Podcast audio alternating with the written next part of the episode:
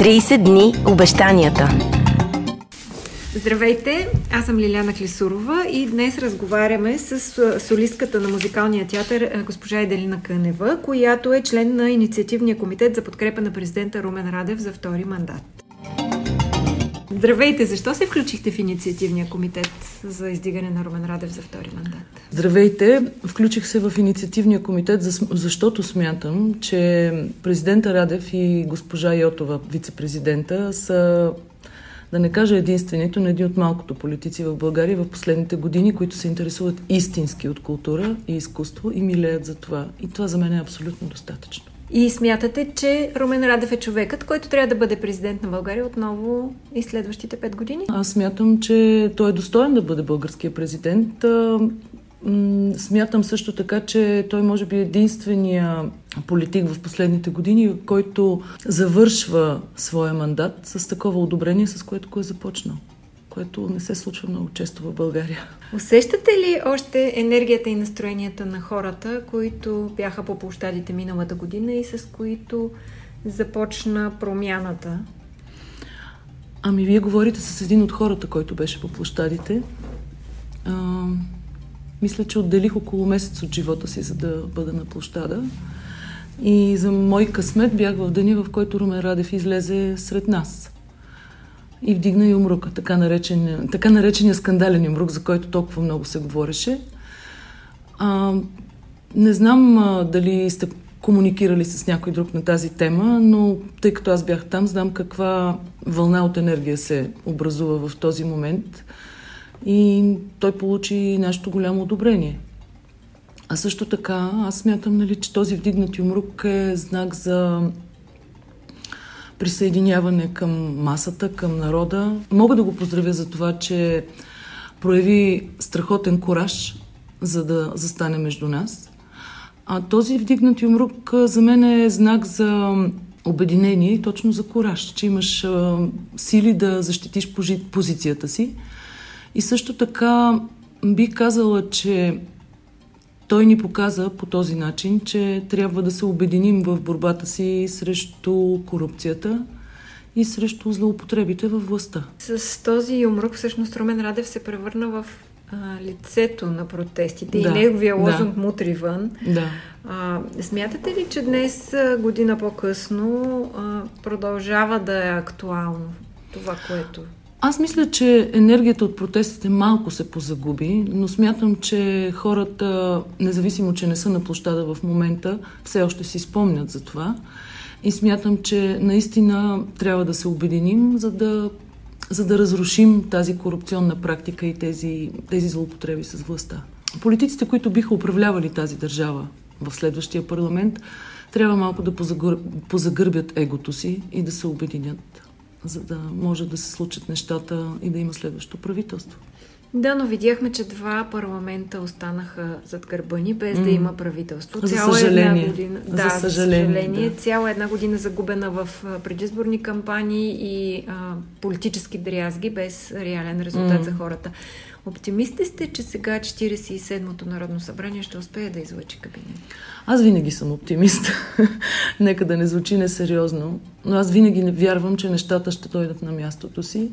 И може би, наистина, както казах и преди малко, политиците, които ще управляват тази държава, трябва да загърбят егото си, трябва да загърбят а, то, собствения си интерес, може би, а да застанат зад интереса на народа. Може би това звучи изключително популистки, но не е лошо да дойде времето, в което то да стане истина.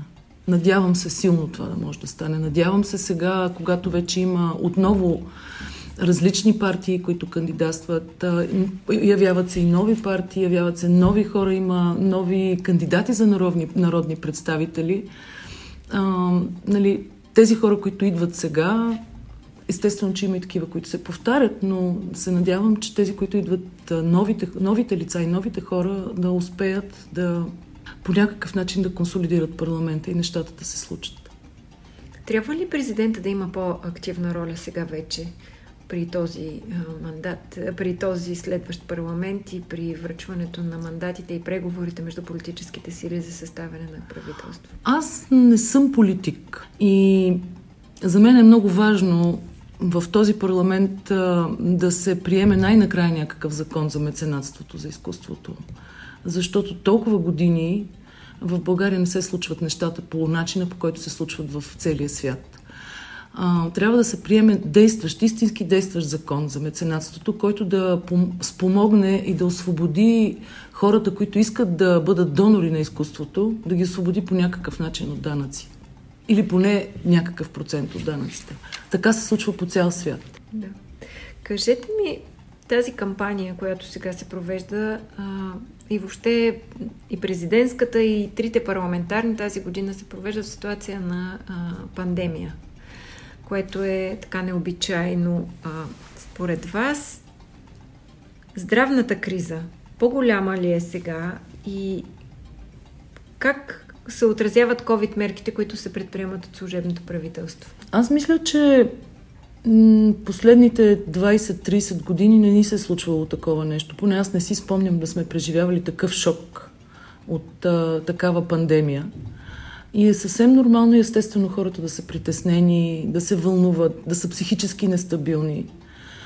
И точно там е ролята на политиците. Не да имат дивиденти от тази кампания и по някакъв начин да са облагодетелствани не само политиците, ами и бизнесмените, а ролята на политиците е да обединяват обществото, да го успокояват, да им даряват а, оптимизъм, а не да ни разделят. И смятам, че е много трудно да се проведе сега такава кампания и смятам, че мерките, които се взимат в момента, са адекватни, въпреки че е много трудно, особено за нас, които се занимаваме с изкуство, е много трудно. А, аз, например, имам, имах сега с а, Видинската симфонията и с Орлин Горанов три концерта и билетите не са върнати изцяло, но не си заслужава, ако примерно залата е 500 човека и 30% са 150 човека, да влезеш и да, да заведеш цялата симфонията, примерно в Лом или в Монтана, където бяха нашите концерти, които да пеят на 30 човека. А одобрявате ли въвеждането на зеления сертификат? Ами то навсякъде вече е въведен този зелен сертификат. Да, м- малко е, как да кажа, неудобно за хората, които не искат да, да се вакцинират, но... Вие самата вакцинирана ли сте? Да, да, да, вакцинирана съм. Смятате ли, че трябва да има по силна кампания за ваксините. Да, смятам, че тази кампания е доста... не е достатъчно силна. Рекламата, ако мога така да кажа, маркетинга не е достатъчно добър. Как? Би трябвало да бъде по... Ами би трябвало да има много хора, а, които са известни в обществото, поне това е моето мнение, м- които да, да се появяват по телевизията и да казват, да обясняват, да казват.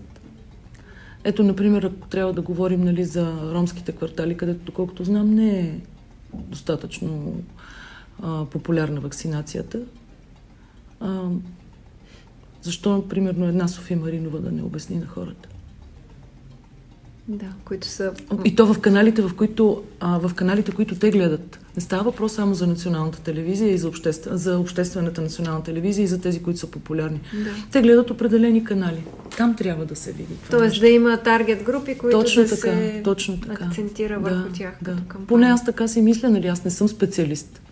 Mm-hmm. Но мисля си, че това би помогнало. Каква е прогнозата ви за представянето на първи тур. Ще успее ли Румен Радев на първи тур? Аз твърдо вярвам, че той може да успее, но само при едно условие. Ако гласуват повече от 50% от населението. Ако има такава активност. И смятам, че той е изключително популярен в момента и се радва на много голямо доверие. Има много голям шанс, ако има достатъчно голяма избирателна активност – защото той се радва на много голяма популярност в България и, както казах преди малко, според мен той е прецедент в политиката, тъй като завършва своя мандат с изключително голяма подкрепа и с такава, с каквато започна. Това не е, не е случайно. Купуването и продаването на гласове е престъпление. 30 дни обещанията.